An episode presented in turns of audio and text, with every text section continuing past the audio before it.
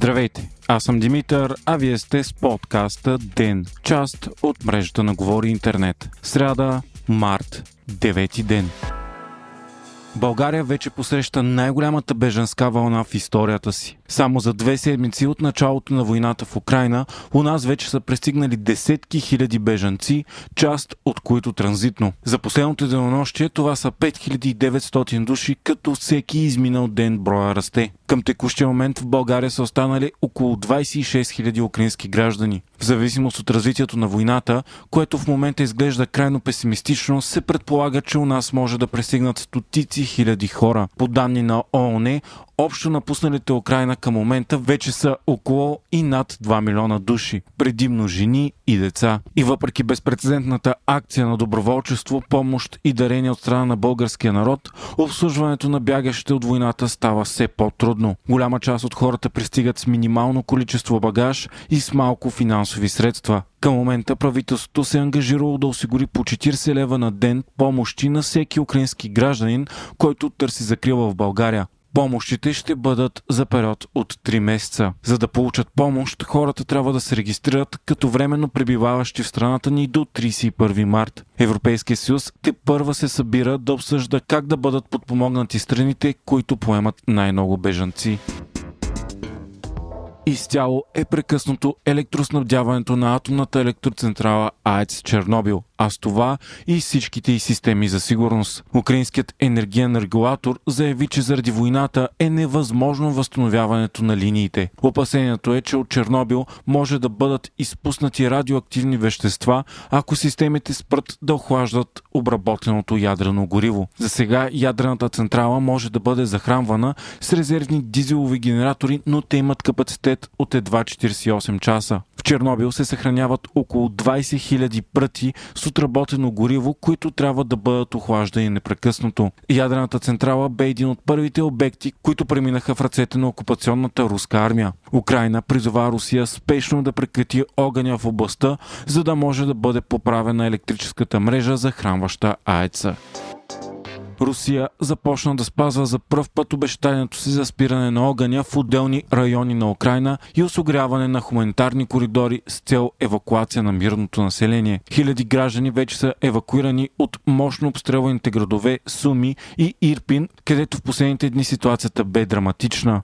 Договорката между Русия и Украина е за 12-часово спиране на огъня в 6 най-тежко засегнати области от войната. За сега обаче цялостно евакуацията върви изключително бавно особено в най-тежко засегнатия град, където тя е и най-спешна – Мари Упол. Там около 200 000 граждани остават блокирани без вода, електричество и отопление. Вече няколко пъти временното спиране на огъня бе нарушено в последните дни. Американският президент Джо Байден заяви, че прекратява целия внос на руски петрол и енергийни източници за САЩ. Великобритания по ангажимент да направи същото до края на 2022 година.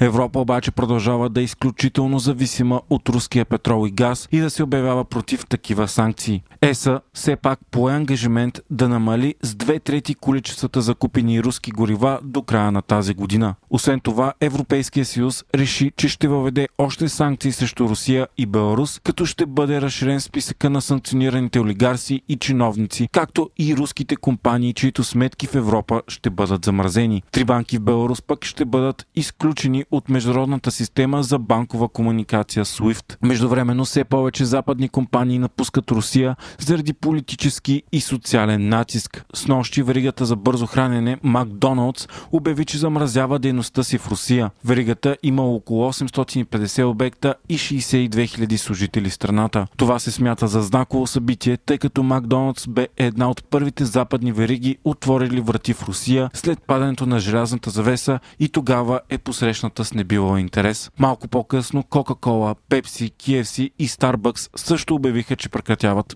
бизнеса си в Русия. Вчера Полша заяви, че ще дари всичките си изтребители МиГ-29 на САЩ с цел те да ги прехвърлят към Украина. За подобно решение се говори от седмици, като самите украинци призоваха да получат самолети, с които да бранят въздушното си пространство. Това обаче трябва да са руски изтребители, които пилотите познават и могат да управляват веднага. Моментално обаче от Вашингтон обявиха, че решението на Полша не е било съгласувано с тях и че те няма да приемат изтребителите на Варшава. Америка се притеснява да даде самолетите на Украина, тъй като това може да бъде разтолкувано от Русия като акт на обявяване на война и да доведе до въвличане на НАТО в конфликта.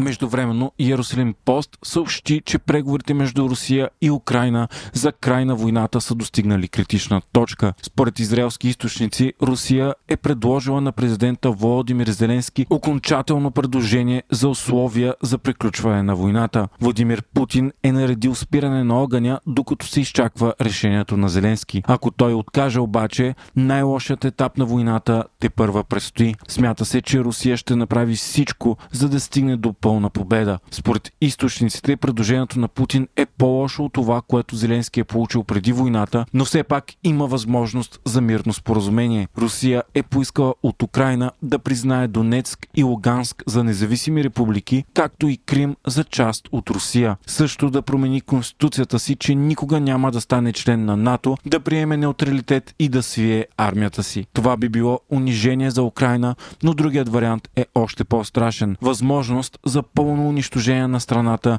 десетки хиляди цивилни жертви и край на Украина като независима суверенна държава. Според израелските медии в момента истинските преговори между Русия и Украина се водят на много по-високо и сериозно ниво, отколкото Киев и Москва признават. Информацията идва от израелски високопоставени служители, след като премиерът на страната Нафтали Бенет посети Владимир Путин в Москва, опитвайки се да бъде посредник за мир.